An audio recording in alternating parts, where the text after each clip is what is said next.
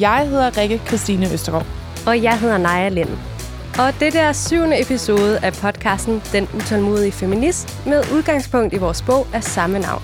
For fem år siden begav vi os ud på en personlig rejse for at finde ud af, om køn stadig betyder noget i dagens Danmark. Og på vejen udviklede vi os til full-blown utålmodige feminister. Det blev til podcasten Karrierekvinder, og i 2022 udkom vores bog Den utålmodige feminist.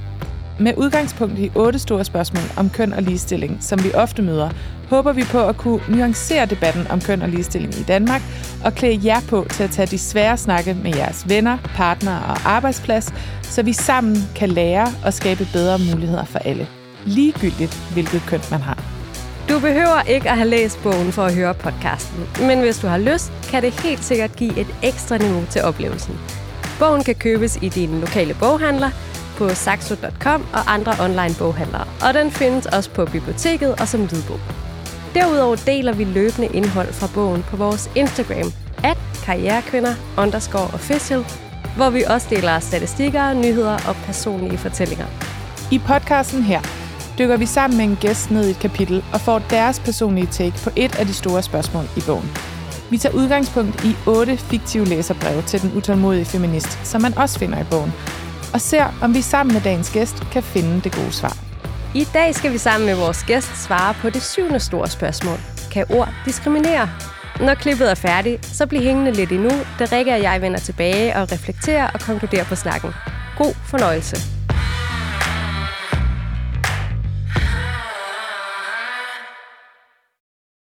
I dag skal vi tale om ord og sprog, og til den snak har vi inviteret en kvinde, som om noget har ordet i sin magt.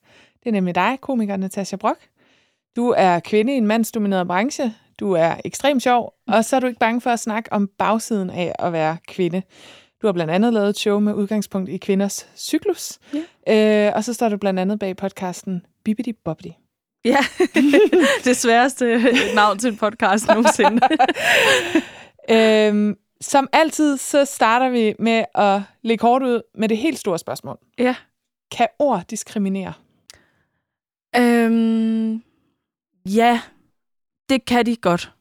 Altså, og, og det, det er altid svært, når man sidder som komiker netop og siger, hvad må man gøre greb med, hvilke ord må man nævne, fordi det kan også meget hurtigt bide mig selv i røven, hvis, øh, hvis jeg siger det. Men det kan de, fordi der er jo måder, ord bliver brugt på netop til at diskriminere. Så ja, der er nogle ord, som kan have altså, en tvetydig betydning. Nogle gange kan det ikke betyde noget, og nogle gange kan det jo blive brugt som som diskriminerende. Så, så ja, det kan det sagtens. Mm. Og lad os høre øh, læserbrevet. Kære utålmodige feminist. I min optik er vi blevet ordkløvere. Vi pisker en stemning op og bruger en masse energi på at diskutere, om det nu skal hedde for mand, for kvinde eller for person. I stedet for rent faktisk at gøre noget. Vi mister fuldstændig fokus på, hvad der er vigtigt. En brandmand er en brandmand, og en pølsemand er en pølsemand. Og sådan har det altid været. Hvad er det for noget fis, at det diskriminerer kvinderne? Og løser det virkelig noget at ændre sproget? Hvis kvinderne vil gøre karriere og have magt, må de se ud over sådan nogle bakteller. Vi skal ikke begynde at pille ved sproget. Sproget er gammelt og fuld af traditioner. Hvis vi ændrer på det, ændrer vi vores historie, identitet og kulturarv. Jeg synes, at vi bør vælge vores kampe med omhu. Vi kommer ingen vej i ligestillingsdebatten ved at være så politisk korrekte. Ændrer vi vores sprog, mister vi os selv. Og giver vi folk mundkur på, ja, så tør jeg slet ikke tænke på, hvor vi ender. Hvis de feminister, der råber højt om ord, lagde halvt så meget energi i at udvikle deres karriere, som de gør i at brokke sig, var der slet ikke noget at brokke sig over. Hilsen talsmand for det danske sprog. Vi vender tilbage til talsmanden, men for lige at sætte rammen omkring det her med det kønsstereotype sprog, så øh, lige meget hvad talsmanden synes, så er der ret stor forskel på, hvordan vi taler om og til kvinder og mænd. Øhm, vi har i bogen også den her undersøgelse med en sprogforsker ved Københavns Universitet, Jan Schøjer. Han har lavet en stor undersøgelse, hvor han har taget en halv milliard ord fra de danske medier, aviser, folketingsreferater øh, og analyseret dem. Og for det første så viser den her undersøgelse, at vi taler dobbelt så meget mænd, som vi taler om kvinder, men den viser også, at vi taler meget forskelligt om de to køn. Når vi taler om mænd, så taler vi tit om deres mening, deres karriere, deres parti, holdning, politik, formue, ejendom. Altså sådan ord, der meget er knyttet til magt. Øhm, når vi taler om kvinder, så handler det ofte om deres udseende eller deres relationer til andre. Så der taler vi om hendes hår, stemme, krop, ansigt, hendes børn, hendes mand, hendes far. Jan han lavede den her undersøgelse tilbage i 1995, og så lavede han den igen 22 år senere, og der var stort set overhovedet ikke sket noget på den måde, vi taler om, øh, om kvinder og mænd. Det her med at tale så forskelligt om kvinder og mænd, kunne vi godt tænke os at høre en, som lever af at tale. Øh, kommer det bag på dig, at der er så stor forskel? Øh, nej, overhovedet ikke. Altså, det, det, det gør det virkelig ikke. Også det, det kan jeg jo se i min egen branche. Øh, netop hvordan der bliver talt om kvinder og mænd. Øh, at, at det tidlige øh, stand-up i Danmark var meget, min kone, hun er sådan her, min kæreste, hun er... Altså, vi blev fyldt med stereotypen om, hvordan konen og kæresten og kvinder, altså kællingerne, hvordan de var. At det netop meget var, kællingerne er sådan her. Altså, så det, det ord blev brugt om, om kvinder i sjov. Øhm, og det kan jeg bare se, at den, den har været enormt svær at ryste sig af, af sig, især når jeg begyndte at komme på scenen, fordi øh, at jeg skulle bekæmpe den stereotyp, der var blevet skabt på den scene.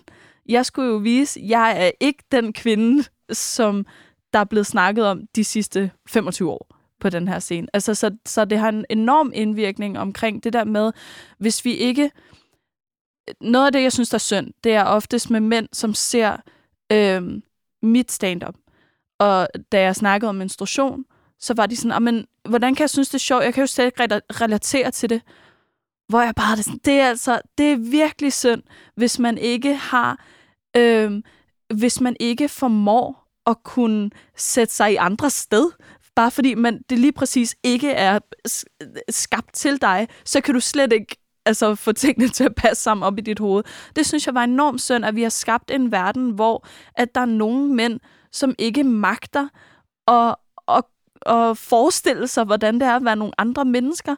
Det synes jeg altså er helt vildt, og det er jo også synd, at man sætter dem i en situation, hvor de ikke behøver at udvikle deres... Øhm, ja, hvordan, hvordan skal man... Altså sådan, ja, udvikle deres øh, verdenssyn.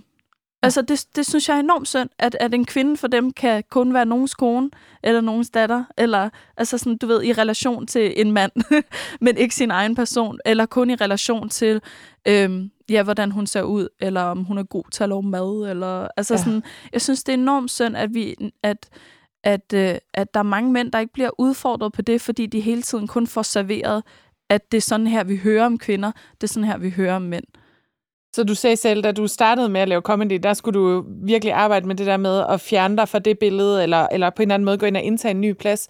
Hvordan gjorde du det, og hvad fyldte, altså, hvordan fyldte sproget, eller de ord, du sagde, og de, de ting, du sagde, hvordan fyldte det i den proces? Altså i starten, der var jeg meget sådan, nu laver jeg bare jokes, sådan, så folk godt kan lide mig. altså, øh, og, og der var en øh, helt i starten, en, en komiker, som sagde, du skal endelig ikke øh, du, du skal endelig ikke gøre folk opmærksom på, at du er kvinde. Altså, du skal helst bare tale om neutrale ting. Altså sådan flymad og altså, DSB er irriterende og sådan noget. Men jeg, jeg kunne ikke få mig selv til at skrive de jokes, fordi jeg kunne ikke, altså sådan, jeg kunne ikke se mig selv i det. Og så begyndte jeg at blive meget trodsig og snakkede enormt meget om mit underliv, og snakkede meget om altså, menstruation, og snakkede meget om bla bla bla, hvor jeg kunne mærke sådan, det her, jeg ligesom kan finde mig selv, og det her, jeg kan tvinge nogle folk til at høre nogle ting, de ikke har hørt noget før, men også høre genkendelsesgrin fra publikum. Altså nogen, som tænker, endelig er der noget, jeg, jeg kan få... Eller sådan, altså du ved, det der, hvor man tænker, hele tiden har kvinder været, været joken, og nu kan vi få lov til at grine med, fordi at vi altså, kan mærke joken. Altså, der er forskel på at være punchline, og på ligesom at forstå og sige, ej, det her det er mig. Ja. Eller sådan, altså, at blive set. Ja, lige præcis. Ja. ja.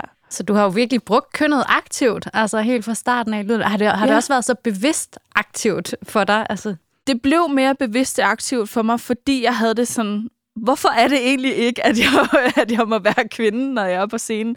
Så jeg begyndte at gå, altså, tage mere makeup på, og begyndte at være altså, fin, øh, når jeg gik på scenen, netop for at være sådan, jeg kan sagtens et af mine største idoler, det er jo Dolly Parton. altså, jeg det synes, ser jo også lige ja, ramme sig. Ja. Og hun er en skøn kvinde. Og hun er nemlig også sådan, at at sådan som hun ser ud, har jo ikke noget med hendes formåen at gøre. Hun kunne sagtens ændre sådan, som hun ser ud.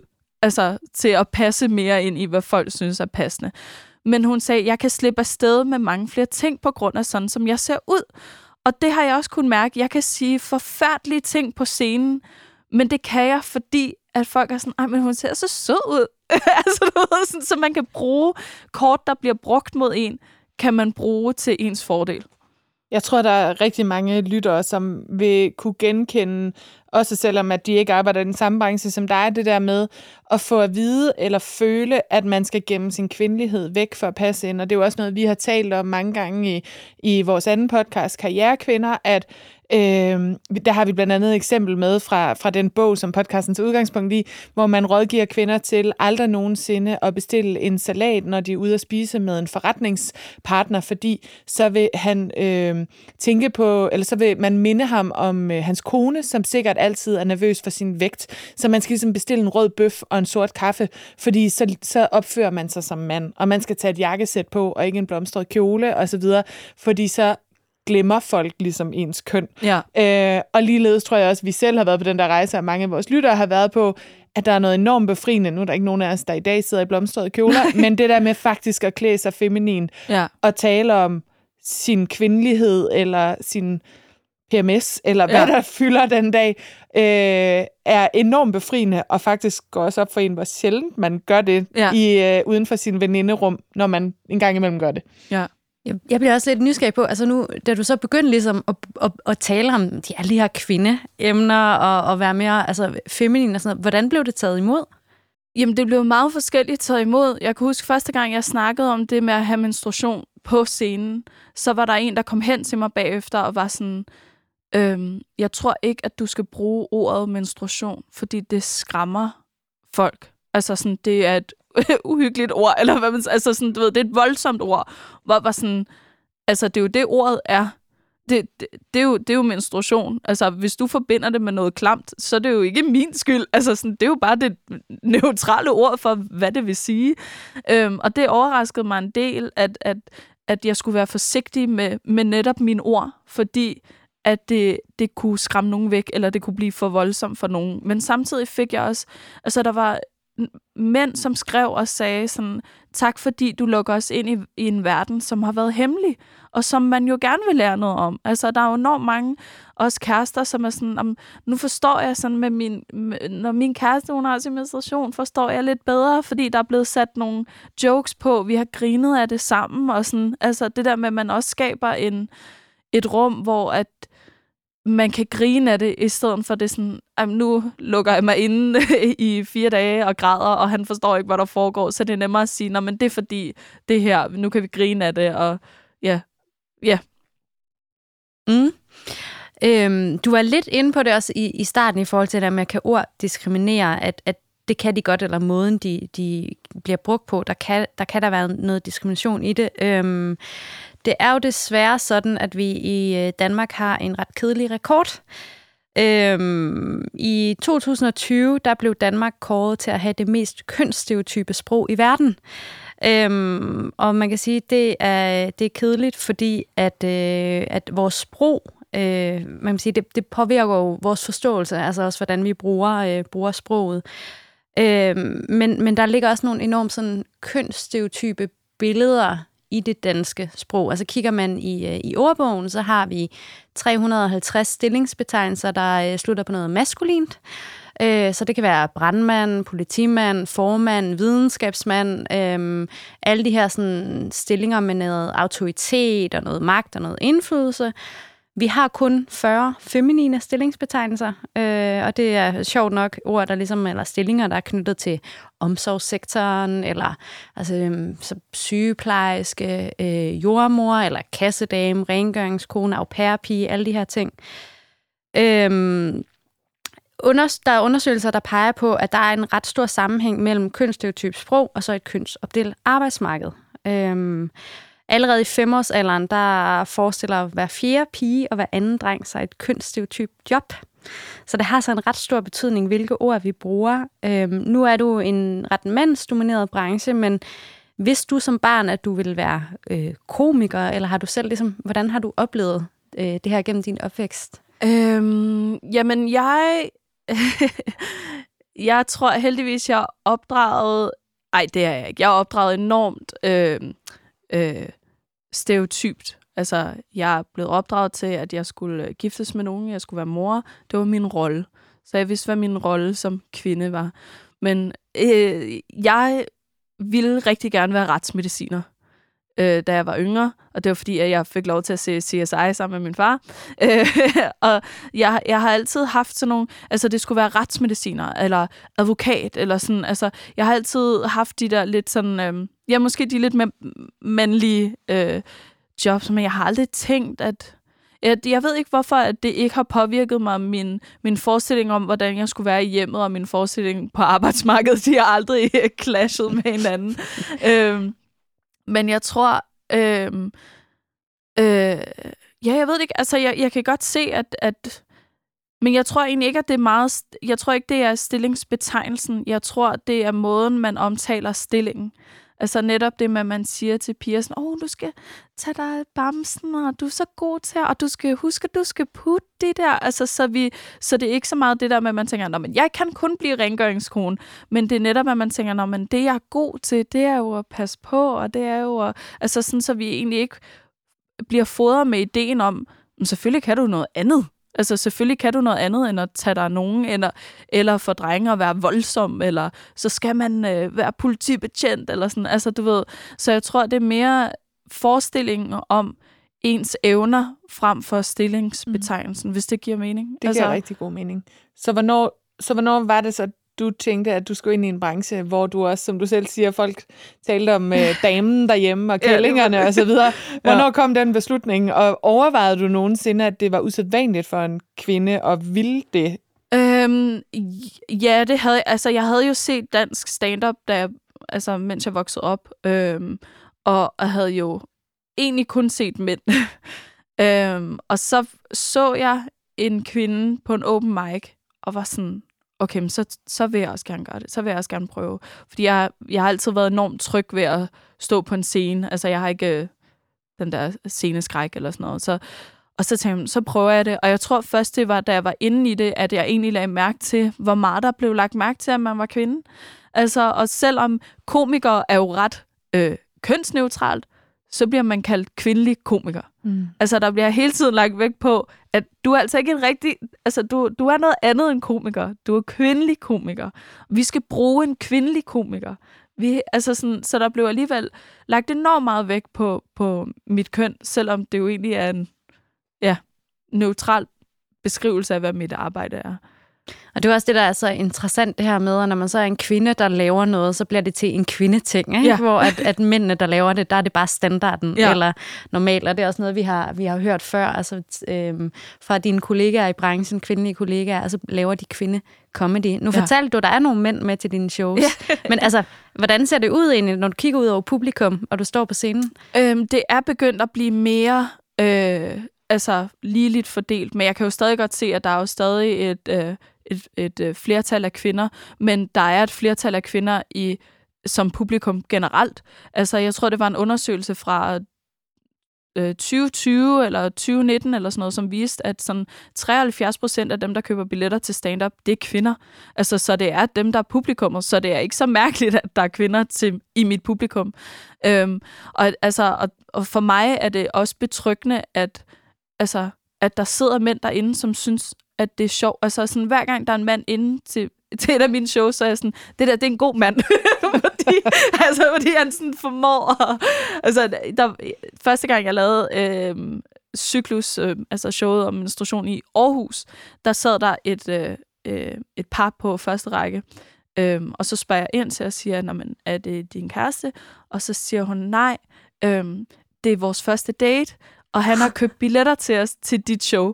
Hvor jeg også var sådan, du gifter dig med ham der, fordi det er altså en mand, der forstår. Sådan, Nå, men det, og det gør mig bare så, så glad af, at sådan, jeg, jeg bliver altid lidt... Der, der er enormt mange, altså når anmelder ind og ser mine shows, så er de sådan, det her, det er stand-up til unge kvinder. Hvor jeg sådan, nej, altså det, det behøver det ikke at være. Jeg tror, der er unge kvinder, der kan relatere til det, men nu er jeg ikke ung kvinde selv længere. Jeg håber da, at, at der er alle mulige, der kan se sig selv i mit stand-up, netop fordi, at det jo også lige så meget som mine mandlige kollegaer handler om identitet og handler om at finde sig selv og de ting, vi synes, der er mærkelige i verden. Det har jo ikke noget at gøre med, at jeg er kvinde. Det har noget at gøre med min person. Altså, hvordan jeg ser tingene. Og så nogle gange, ja, så har det noget andet, end hvad mændene har, men, men det er jo igen, fordi vi er forskellige mennesker. Og det er jo også derfor, at diversiteten og mangfoldigheden er vigtig. Altså, det er også noget, vi tit taler omkring. Hvor, hvorfor skal man have flere kvinder ind på topposter? Men det er jo netop fordi, at de også kan bidrage med nogle andre vinkler, øh, som man måske ikke har overset i rigtig mange år. Øhm, og jeg tænker, nu når vi er i, i kvinder i comedy, øhm, så har vi også fundet nogle tal frem, fordi du nævnte selv, du så en kvinde på scenen og var sådan, gud, det vil jeg også prøve. Altså, ja. Det er jo vigtigt med de der rollemodeller. Øh, der begynder heldigvis at være flere kvinder også, men, men det er måske først de senere par år, at, at vi rigtig har set det. Sådan, øh, øh, vi var inde og kigge på Solo Comedy Awards, og der er en kvinde, der har vundet øh, årets komiker på de her, jeg tror det er 13 år. Ja. Øh, det er blevet uddelt af Linda P. Øhm, der er seks kvinder, der har været nomineret til prisen øh, på de her 13 år, ud af i alt 61 nomineret. Øhm, vi fandt i researchen også til i dag en artikel med en humorforsker, øh, Martin øh, Fyr fra Aalborg Universitet, som har fundet ud af, at børn synes, at far er sjovere end mor. øhm, forskeren her mener, at det er fordi, at mænds humor er grovere, tydeligere og mere karikeret end kvinders, og at mænd kan gøre grin med ting, som ellers er tabu. Det kan mm. kvinder ikke. Øhm, han mener, at humor i høj grad er en mandsdomineret ting, og at man også skal ændre kønsrollerne, hvis man gerne vil ændre det her. Øh, du har jo været lidt inde på det, men, men er det noget, du kan genkende, det her billede? ja. nu siger han en ting, og det er, og det, og der kommer nok til at være mange, der er vrede over det her. Jeg, ud, fra, ud, ud over min, øh, mine kollegaer, er det meget sjældent, jeg møder mænd, der er sjove. Øh, mænd har lært, at de er sjove, fordi kvinder har lært, at vi skal grine af dem. øhm, og det, nu siger det bare. altså, yes. øh, fordi jeg har, jeg har holdt op med at grine. Altså, det er, med mindre ting er rigtig sjovt, så, så gider jeg ikke at grine af det, fordi sådan, ja, på en eller anden måde har jeg det sådan, det er mit arbejde, så, så må du gøre, altså, så må du, øh, altså, øh, men, men det er også derfor, at netop det der med, at man siger, men det er jo mænds øh, ting, og det er jo, fordi så det er sådan, de får kvinders opmærksomhed, og det er sådan, de la la la, hvor man tænker, nej, men kvinder har da også været sjove. Altså, vi har set kvinder igennem tiden, som har været sjove. Altså, det, det er ikke en... Øh, altså, det er, ikke en, det er jo ikke noget, vi først har begyndt på nu. Altså, det er jo ikke noget, kvinder først har begyndt på nu. Altså, vi kan jo også se det, altså, for eksempel forfattere, altså Jane Austen har jo også haft sådan nogle små finurligheder, hun har skrevet, som folk har synes for sjove. Og sådan. Det, er jo ikke, det er jo ikke en ny ting, at vi opdager, at vi har humor. Altså, og ja, jeg ved det ikke. Jeg, jeg synes bare, det, jeg bliver så rasende, når man tænker over, at sådan, ah, men, øh, det er jo noget nyt, at kvinder de er begyndt på. Nej, det er ikke. Vi har været sjove hele tiden. I har bare ikke kunnet magte, at vi har været sjovere end jer nogle gange. Og så det der, når man... Altså, mænd synes ofte, at kvinder er sjove, hvis de griner af mænd. Mm. Så er de sådan, ej, hun er, hun er jo her sjov, hvor man sådan, nej, hun, hun grinede bare det, du sagde. Det har ikke noget med hendes sjovhed at gøre. Øhm, og jeg, jeg kan mærke, at jeg bliver sådan helt... Nej, men jeg, jeg tror også, sådan, da, mens jeg datede, så øhm, datede jeg enormt mange fyre, hvor jeg kunne mærke, at det blev en ting for dem at vise, at de var sjovere end mig. Altså, når vi snakkede sammen, så blev det... De skulle hele tiden lige du ved, fyre et eller andet af, hvor jeg var sådan, det her, det, altså, det, det, det her, det er virkelig et turn, off for mig. Altså sådan, det er virkelig, altså sådan, hvordan kan du overhovedet tro, at jeg vil synes, at det er lækkert, at du prøver at konkurrere med mig i mit arbejde? Øhm, og ikke, at jeg siger, at min mand ikke er sjov, men, men han kan ligesom hvile i, at det ikke, altså sådan, han gør nogle andre ting. Og jeg synes jo også, at han er sjov, men det er jo fordi, han ikke prøver. Det er fordi, han bare sådan har, altså, er et sjovt menneske at være sammen med. Øhm, og, og jeg tror, at, at en af de ting, som man ligesom kan gøre ved at bryde med det her, det er jo også at, at, at skabe og gøre det okay for, for drenge og mænd at have kvindelige forbilleder. Fordi når jeg spørger mine kollegaer, hvem er din... Hvis jeg spørger mig selv, hvem er mine forbilleder, så nævner jeg både mænd og kvinder. Hvis man spørger mænd, så er det som oftest kun mænd. Øh, de bliver ikke inspireret af kvinder, hvilket jeg synes er, er helt vildt, at, at der er enormt mange mænd, som ikke har kvindelige forbilleder, hvor jeg tænker sådan, hvordan kan du så overhovedet tro, at du har det fulde billede af noget, hvis ikke at du har nogle forbilleder, som ikke 100% ligner dig? Det er da sådan, vi finder ud af, hvordan tingene fungerer. Det er jo netop ved at sprede ud og tænke, okay, men den her person ligner slet ikke mig, men de kan stadig et eller andet, jeg synes, der er fascinerende. Og jeg synes, det der er så interessant ved lige præcis det, er også, at selv mænd, som egentlig er, altså, er feministiske, eller er nysgerrige på køn og så videre, også falder i den der fælde. Jeg, ja. jeg ser det også i mit eget parforhold, at min mand vil aldrig naturligt øh, købe et stykke litteratur skrevet af en kvinde. Øh, eller hvis jeg vælger en film, som måske handler om to kvinder, så vil hans instinkt ligesom være sådan, ej, er det ikke sådan lidt sådan pigefilm-agtigt? Ja. Og så ser vi den, og så kan han også godt synes, den er sjov, og sådan, men der er bare sådan en, at det vil han aldrig lige selv tænke over. Hvor jeg kan da sagtens se det, der vil være en kønsstereotyp mandlig krigsfilm, og ikke at sige, Nå, men det er sådan en mandeting, alt der handler om 2. verdenskrig. Det vil jeg ja. jo ikke. Altså, øhm, og det er som om, det er bare så indlejret, at kvinder ligesom har den der sådan anden rang. Altså, der er sådan mændene, og det er det normale. Mm. Og så er der sådan de der lidt underlige, der er kommet ind senere, ja. øh, kvinderne. Og hvor provokerende, hvis jeg tænker, hvis jeg var på en date, øh, som jeg heller ikke har været mange år, og jeg sad over for en mand, som ville begynde at belære mig om mit arbejde. Ja. Og jeg det tror jeg faktisk lige, jeg ved noget mere om. ja. Wow! Altså, og der er humor jo svært, fordi det er noget, vi alle sammen på en eller anden måde føler, ja. vi har. Ja. Øhm, og du har det så også som din profession. Men ja, det er bare virkelig taget, taget... Altså, når man tager alt det her med, så kan man jo alligevel ikke komme udenom, at der er betydeligt færre kvinder i comedy, end mm. der er mænd. Øhm, hvorfor tror du, det er? Jamen, jeg ved det ikke. Altså, øhm, man har jo lyst til at spørge kvinder, som ikke er komikere, hvorfor vil du ikke være komiker? Øhm, men øh, meget af det tror jeg, at det er det der med øh, at stille sig frem og fylde og tro, at man kan noget. Altså, fordi det, at jeg stiller mig op på en scene og sådan, jeg skal nok få jer til at grine, det er jo en, øh, på en eller anden måde sådan en magtudøvelse. Ikke? Sådan, jeg skal nok øh, finde et eller andet i jer, som I synes, der er sjov. Og jeg tror, der stadigvæk, og nu er jeg sådan helt stereotyp omkring det, ikke? men jeg tror, der stadigvæk er mange, som er enormt skræmt over at skulle fylde og skulle gøre opmærksom på sig selv, og især med noget så... Altså, du kan ikke... Øh, øh, du kan ikke øve dig på stand-up. Hvis jeg gerne ville lære at spille guitar, så kunne jeg øve mig derhjemme, så jeg blev rigtig god til det, og så kunne jeg vise det. Det kan man ikke med stand-up. Det skal foran et publikum, sådan så du ved, om folk griner af det eller ej. Og det med at fejle, det tror jeg bare stadigvæk, vi er lidt, at vi tager lidt hårdere som kvinder end, end som mænd. At vi skal helst lykkes første gang, ellers så var det nok ikke lige det. Altså, så vi skal helst holde os til noget, som vi sådan er sikre på, at vi ikke kan fejle i, fordi så er der ikke nogen, der kan pege på os bagefter og sige, ha, du prøvede at gøre noget, og det gik rigtig dårligt. Øhm, så, så jeg ved ikke, jeg bilder mig selv ind, at, at det er derfor. Så tror jeg også, at det er fordi, man får meget at vide, at det er sådan lidt en, øh, en smusset branche, og man skal kunne sove på en sofa, og man skal, altså sådan, hvor at det har jeg aldrig skulle.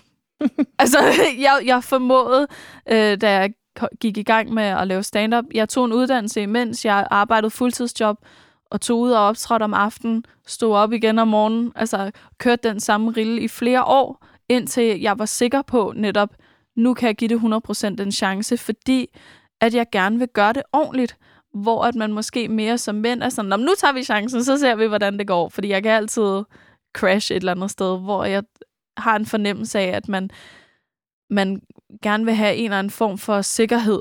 Øh. Mm. Da du sagde det der, jeg har lyst til at spørge kvinder, der ikke er komikere, hvorfor de ikke er komikere, så altså, sidder du jo over for to, der ikke er komikere. Og jeg fik sådan en instinktiv følelse, som var, det er jo fordi, jeg ikke er sjov. Og det er bare lidt sjovt, apropos det, du lige har sagt med, hvad, ja. altså, og, og den undersøgelse, vi, altså det var sådan min mavefornemmelse. Det er jo, og jeg ved jo godt, mine venner synes nok, jeg er meget sjov. Ja. Men så sjov er jeg jo heller ikke. At det, jeg sådan tænker ind i hovedet, jeg er jo ikke så sjov, der er andre, der har lyst til at tænke. Hvad, hvad siger du, Naja? Ja, nå, det var nu mere, hvad tænker du af grund tak? Men, men hvorfor er du ikke blevet komiker, for eksempel? Er det også sådan uh, en... Ah.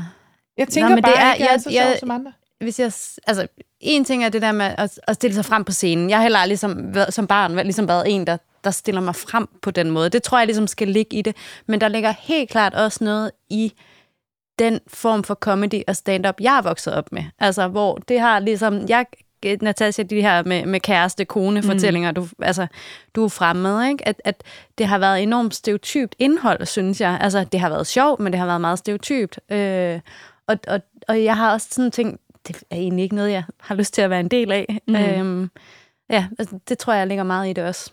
Ja. Jamen, det er også det, jeg har... Det er jo også det, man ofte hører fra folk, er sådan, at de er bange for at komme ind i branchen, for hvad det er. Fordi at man hører det meget mandsdomineret, og det er meget høhøagtigt, og sådan, og det har det været, det har det også været. Men jeg var så heldig at være, altså komme ind i miljøet, da det er i gang med at ud, altså, det er i gang med en udvikling. Og det, der er sket de sidste, hvor lang tid har jeg lavet stand-up? 12 år, jeg har været i det. Det, det er helt vildt, så omfavnende det er blevet, og at der er plads til alle mulige mennesker. Og det synes jeg bare er så fedt, når man er ude øh, på open mic nu. Altså, det er meget sjældent, at du ser et lineup, som kun er mænd. Altså, der, og som kun er hvide mænd, og hvide ciskønnede mænd. Altså, sådan, det er så sjældent, og det er så fedt at se, at der er nogen, der ligesom tænker, okay, nu gør jeg det. Altså, og man vil så gerne støtte op om, de, om dem, der bare tør at tage chancen, fordi det der med så sjov, synes jeg ikke er, jeg er ikke den sjove, hverken i min familie eller i min ven, altså i min omgangskreds. Det er ikke mig, hvor folk er sådan, nah, hun er supergrineren. Men det er noget, jeg har, altså det er mit erhverv, det er noget, jeg har lært mig selv. Hvordan er jeg sjov, når jeg står på scenen? Hvordan er jeg tryg i den persona, som jeg er, når jeg er der? Så, så altså, hvis der sidder nogen derude og tænker, jeg tror godt, så skal man altså bare gøre det. Og så kan jeg sige, det er rigtig skidt det første år, og så bliver det, så bliver det sjovt. så det handler om at holde ud. Det er ja, virkelig godt råd givet videre også. Og så jeg sidder også bare nu her og tænker netop det, den der oplevelse, der har været at komme ind i tidligere, netop hvordan det også har ændret sig de senere år. Altså, som, som stand-up øh, øh, komiker, der har jo også virkelig været med til at åbne op for nogle samtaler, øhm, som har været enormt tabubelagte. Mm. Og, og det kan jeg da mærke, at, at hvor er det befriende, at kvindelige komikere har stillet sig frem og talt højt omkring cyklus, øh, alle mulige svære ting, øh, øh, al den her seksualisering, der foregår. Øh, og, og du har også selv været ude og sige, altså tale højt omkring for eksempel ikke at ville have børn, og sådan, mm. altså, men at åbne op for de svære samtaler, som ellers er enormt tabubelagte. Øh, så det har jo en kæmpe, ja, vigtig rolle. øh, så ja, tak for det. og hvordan, hvordan gør man det? Øh, altså, fordi det synes jeg måske faktisk også er og nu kan det være, at jeg generaliserer, det kan være, at det er en udvikling i comedy, eller det også har noget at gøre med de mennesker, der kommer ind, men man også er gået mere fra den der sådan lidt høhø og lad os gøre mm. grin med andre, til faktisk at bruge det til de der svære samtaler. Ja. Så, så hvordan er det, at man ligesom kan bruge sproget og humoren og så videre til at bryde med nogle tabuer, som vi ellers synes er så svære at tale om? Altså, jeg tror, der, der har meget været det der med, at man, der er ting, som vi bare ikke gør grin med. Og det øh, passer på sin vis, men jeg har mere det der, det skal være den rigtige, der skal gøre grin med de forskellige ting. Du kan gøre grin med alt, men det skal være den rigtige person, der gør det. Altså, det skal være sådan, hvor man ved, der er en tanke bag. Der er, en, der er en person, som forstår, hvor man kan finde det sjove henne, og ikke bare vil nævne det, fordi det er sådan, wow, hvis man siger noget i publikum. Og de rigtige mennesker, de er altså begyndt at være i stand-up lige nu. Og det er så skønt at se, at der er folk, som taler om mental henbred. Og, øh, altså sådan, altså, det, det er så fedt at se, at det er de rigtige mennesker, som får lov til at tale om det, i stedet for, at det bliver sådan et hø-hø-emne. Altså, og at øh, ja, det der med i gamle dage var en minoritet jo en punchline. Altså, det, det var bare det, der kunne være sjovt. Altså, mm. ja. Og, men nu er det de rigtige mennesker, der laver de rigtige jokes, og det er derfor, at vi ligesom kan få mere ud af stand-up. Og jeg tror, noget, jeg også har fundet ud af med mig selv, det er, at stand-up kan også nogle gange gøre ondt, fordi man finder ud af nogle ting om sig selv. Øhm, og det må det gerne. Altså, det, det, det bliver det nødt til. Altså, jeg, øhm, der er en komiker, som hedder Bo Burnham, som under corona lavede et øh, stand-up show, hvor han var lukket inde i sit hjem og optog og klippede og det hele selv.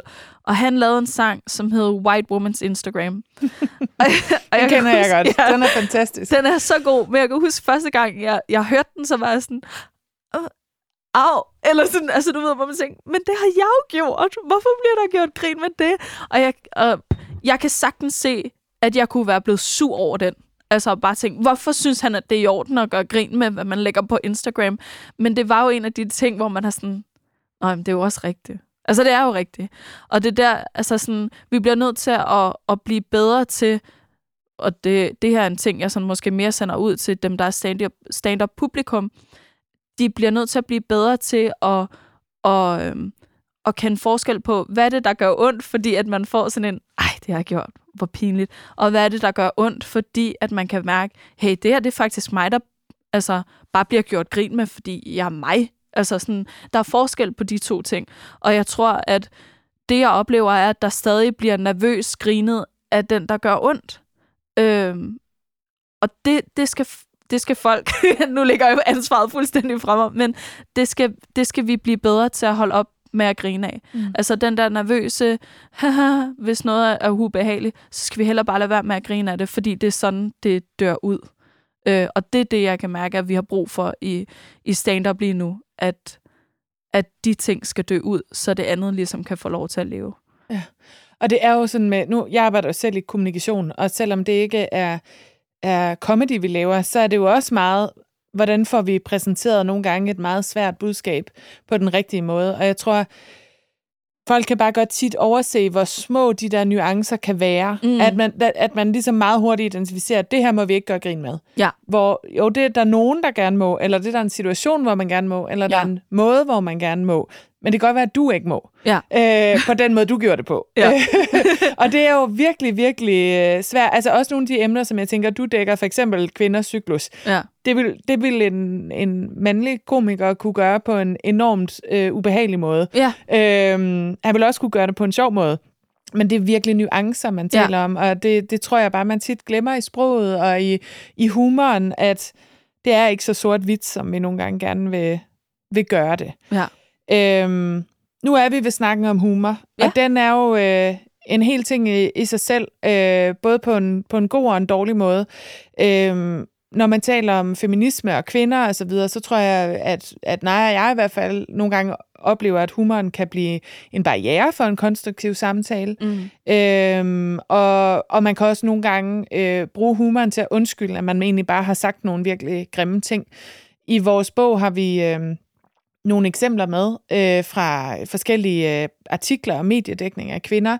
Bare for at give et par eksempler, så har vi en artikel fra Ekstrabladet i 2021, hvor Tessa bliver kaldt et rockende røvgevir, som har det hele i kæften og kun kan synge om sex.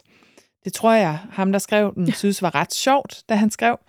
Øh, vi har en artikel fra 2000 i Jyllandsposten, hvor Danmarks første kvindelige general, Lone Traholdt, bliver inviteret til en snak rundt om køkkenbordet om de bløde værdier mm. i en artikel under overskriften Mor passer på Danmark. Danmarks første kvindelige general.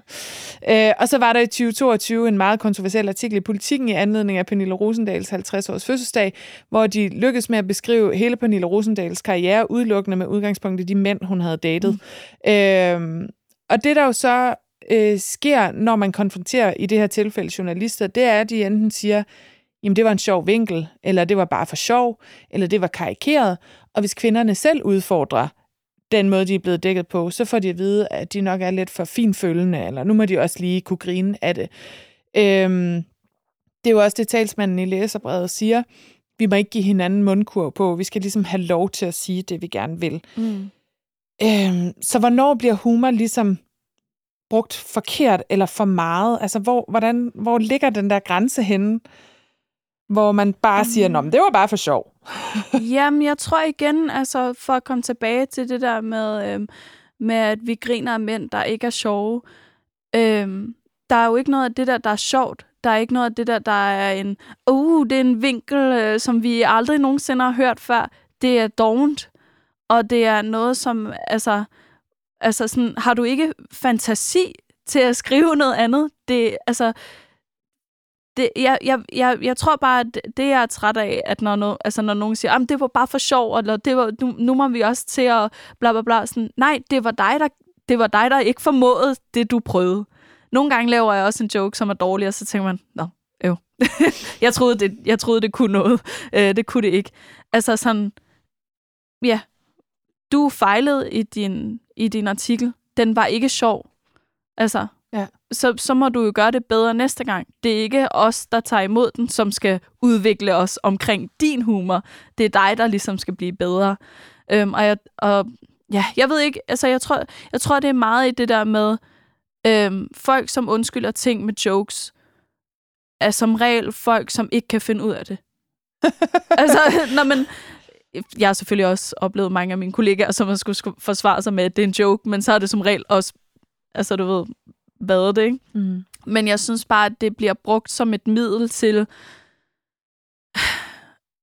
at den person har været doven mm. i virkeligheden. Mm. Og har ikke formået, altså har troet, at laveste fællesnævner var, øh, altså, var der, hvor at der var noget, der skulle findes. Og det, det er det bare ikke. Altså, ja. Der har jo været meget snak også i din branche omkring det der med politisk korrekthed, mm. og hvad man må og ikke må sige. Øh, der, og det, jeg har altid synes, det har været lidt svært udefra, fordi jeg synes, jeg tror faktisk, jeg synes, der er ting, man ikke må gøre grin med. Mm. Øhm, og det tror jeg nogle gange, eller det, det har der været nogen, øh, det har så også været hvide mandlige komikere, som har gået ud og sagt, man, det må man gerne. Ja. Øh, og man må gøre grin med alt. Øh, på, og, og må man det? Altså, må man, kan man bare sige alt, også hvis man er den rigtige person til at sige det, under dækket af, at nu griner vi bare af det? Altså, jeg har det sådan, at du må gøre grin med alt. Uanset hvem du er. Så må du gøre grin med alt. Men så skal du også være klar på, at der er reaktioner fra forskellige mennesker. Jeg kan også godt lave nogle jokes, hvor at jeg efterfølgende har tænkt, oh, det, det, det, var måske ikke, øh, det var måske ikke lige altså, den rigtige joke at lave. Eller det, altså sådan, men så tager jeg det jo ind. Jeg tror bare, at man kan ikke blive ved med at bruge det som en undskyldning for, at man bare skal have lov til at sige alt muligt. Uden at der er nogen, der så må sige en imod. Altså, det, det, det, det, er, det, det synes jeg er, er mærkeligt. Mm. Øhm, og igen, altså, du afsender på noget. Det, det, ytringsfrihed er jo også, at man har lov til at sige noget imod det, som andre folk har sagt. Mm. Altså, det er ikke beskyttet, at nu må jeg bare tale ud i rummet, så er der ingen, der må sige mig imod. Og det tror jeg måske også, at folk, der bruger, det var en joke som undskyldning, skal lære, at jamen, der kommer til at være reaktioner på ting, som du har skabt. Altså, så kan du så sige, det var ikke sådan, jeg mente det, eller det var fuldstændig sådan, jeg mente det. Jeg er ligeglad med, hvad du synes, hvilket man også gerne må sige. Men altså, jeg tror bare, der skal tages mere ansvar for, at det at sige, det var en joke, er ikke øh, der, hvor samtalen slutter. Altså, det, det, er det bare ikke længere. Mm. Nu skal man tage ansvar for, hvad det er, man har sagt. Så hvis man, jeg synes det her, jeg, synes, jeg elsker dit råd med at lade være med at grine. Altså, at, at lade være med at grine af mænd, der ikke er sjove, eller lade være med at grine af ting, som ikke er sjovt. Altså, fordi Mm. jeg tror, der alle sammen, vi kan genkende, jeg kan selv genkende det her med, at nogen får sagt et eller andet, som er, og det er virkelig akavet, eller altså, så kan man komme med det der sådan hør hør eller prøve at udglatte det med et eller andet snollet øh, ja, grin. Men øhm, så en ting er ligesom, lad være at grine. Ja. Øhm, og, og en, en anden ting er, som du så altså, siger her, ligesom om måske at konfrontere lidt, eller altså, har du nogle gode råd til, hvad, hvad gør man i den der situation? Fordi hvis der er en, der har sagt en, en upassende ting, man faktisk ikke synes er særlig sjov, og få at vide, nå, kan du ikke øh, holde til det? Eller det var jo bare for sjov. Ja, altså, det, åh, det er svært at sige. Øhm, der er enormt mange af mine kollegaer, som kommer til mig med jokes og siger, øh, det er bare fordi, jeg tænkt på den her joke. Gider du at høre den? Og så fortæl mig, om den er okay, at jeg laver den. Og det synes jeg er enormt dejligt, mm. fordi man netop kan sige, altså jeg forstår godt tanken bag, men jeg vil nok ikke lave den, eller så vil jeg måske sige den på den her måde, eller et eller andet. Og jeg tror, at hvis man sidder et sted, altså vi har alle sammen næsten lige været sammen med familien. Øhm, med, altså, kender det der, når man sidder til et eller andet familie noget, og der er en eller anden onkel, der føler, at nu skal de sige noget. Jeg tror bare, at man skal blive bedre til at sige, når man... En ting, et råd, jeg lærte fra en anden på et tidspunkt, det var at sige, jeg forstår det ikke. Godt Og så skal de så forklare det, og hvis de siger, nej, men det er jo, og så, så siger, men jeg forstår det ikke, kan du forklare mig det? Fordi så nogle gange, så er folk sådan, men, øhm, og det, og så kan, så kan der jo blive kastet efter en, at man er nærtagende, eller man er snærpet, eller man er Mm. diverse, men altså, du kan jo stå ved. Men jeg forstod det ikke. Det er et virkelig godt råd. Altså, jeg sidder og tænker på nogle af de samtaler, jeg har haft med folk, hvor de siger noget krænkende om Ja. ja. kvinder, eller folk med en anden hudfarve, eller sådan hyggeracisme-agtigt. Ja. Hvis man beder folk om at forklare en hygge-racistisk ja. joke. Det kan kun, det kan kun blive ja. rigtig slemt. Øh, og det er måske det er faktisk et virkelig godt øh, mm. bevis på, hvor, hvor man har trådt over grænsen. Øh, hvis det, man skal forklare, lige pludselig bliver virkelig ubehageligt, ja. så er det nok ikke så sjovt. Og jeg tror igen, det, der er mange, der jo er bange for det der med, at så ødelægger vi den dårlige stemning. Men Altså, hvad er det for en stemning, vi gerne vil skabe med hinanden? Altså, jeg har da også... Jo, der er ting, jeg nogle gange kan sige sammen med, sammen med mine venner, hvor vi ved, okay, det er fordi, vi er indforstået med hinanden, og man kan, altså sådan, du ved, grine af det her. Men hvad er det for et rum, vi gerne vil skabe med andre mennesker? Altså, er det et, der ekskluderer nogen? Altså, sådan, det er da ikke den hyggelige stemning. Det er da tværtimod en rigtig dårlig stemning for nogle andre at sidde i. Så hvorfor ikke stille krav til, at det skal være en hyggelig stemning for os alle sammen. Så må vi grine af noget andet. Altså, så må du jo, øh, det ved jeg ikke, læse Anders Sandblad og så stjæle nogle af de jokes derfra, sådan, så vi kan grine af dem. Altså sådan, ja. Nu har vi jo uh, talsmanden for det danske sprog i læserbrevet, som, uh, som skriver, at uh, vi går alt for meget op i det der med, hvad for nogle ord vi bruger, uh, og i stedet for at bruge så meget tid på at tale om, hvad vi siger, så burde vi bare gøre det rigtige, fordi det andet er noget pjat. Hvad vil du sige, hvis du stod over for talsmanden her, som mener, at sproget og det, vi siger, ikke betyder noget? Jamen, altså sproget betyder jo en hel masse, og jeg tror også, der blev sagt det der med, at nej, men det er jo traditioner, og vi hænger jo ved. Altså, vores sprog, det udvikler sig jo hele tiden. Øhm, altså, for 50 år siden sagde man jo ikke, øhm, at, nej, men jeg altså, sender dig lige en sms, eller jeg, altså sådan, sproget udvikler sig hele tiden. Det kan vi ikke sætte en stopper for. Øhm, men vi kan jo være med til at bestemme, hvor det sprog skal bevæge sig hen, og ligesom køre med på det. Altså, jeg har så svært ved at forstå dem, som ikke kan holde op med at sige ting, hvor man er sådan, men du kalder det jo ikke ISO længere. Du kan jo godt finde ud af at kalde det menu, fordi det er det, det hedder. Altså, så vi kan jo godt lære at kalde det nogle nye ting. Og på vejen herhen, så tænker jeg nemlig også over det der med, med, med brandmand og alt sådan noget. Øhm, hvorfor tager vi ikke muligheden til at kalde det nogle federe ting end en brandmand? Altså, det er jo en brandmand er, er dyr, eller sådan, altså, jeg, jeg, forstår, jeg forstår ikke, hvorfor man ikke, altså, hvor jeg tænker, hvorfor kan man ikke kalde det en brandbekæmper? Altså, ligesom på engelsk, der hedder det en firefighter, det er da helt vildt fedt.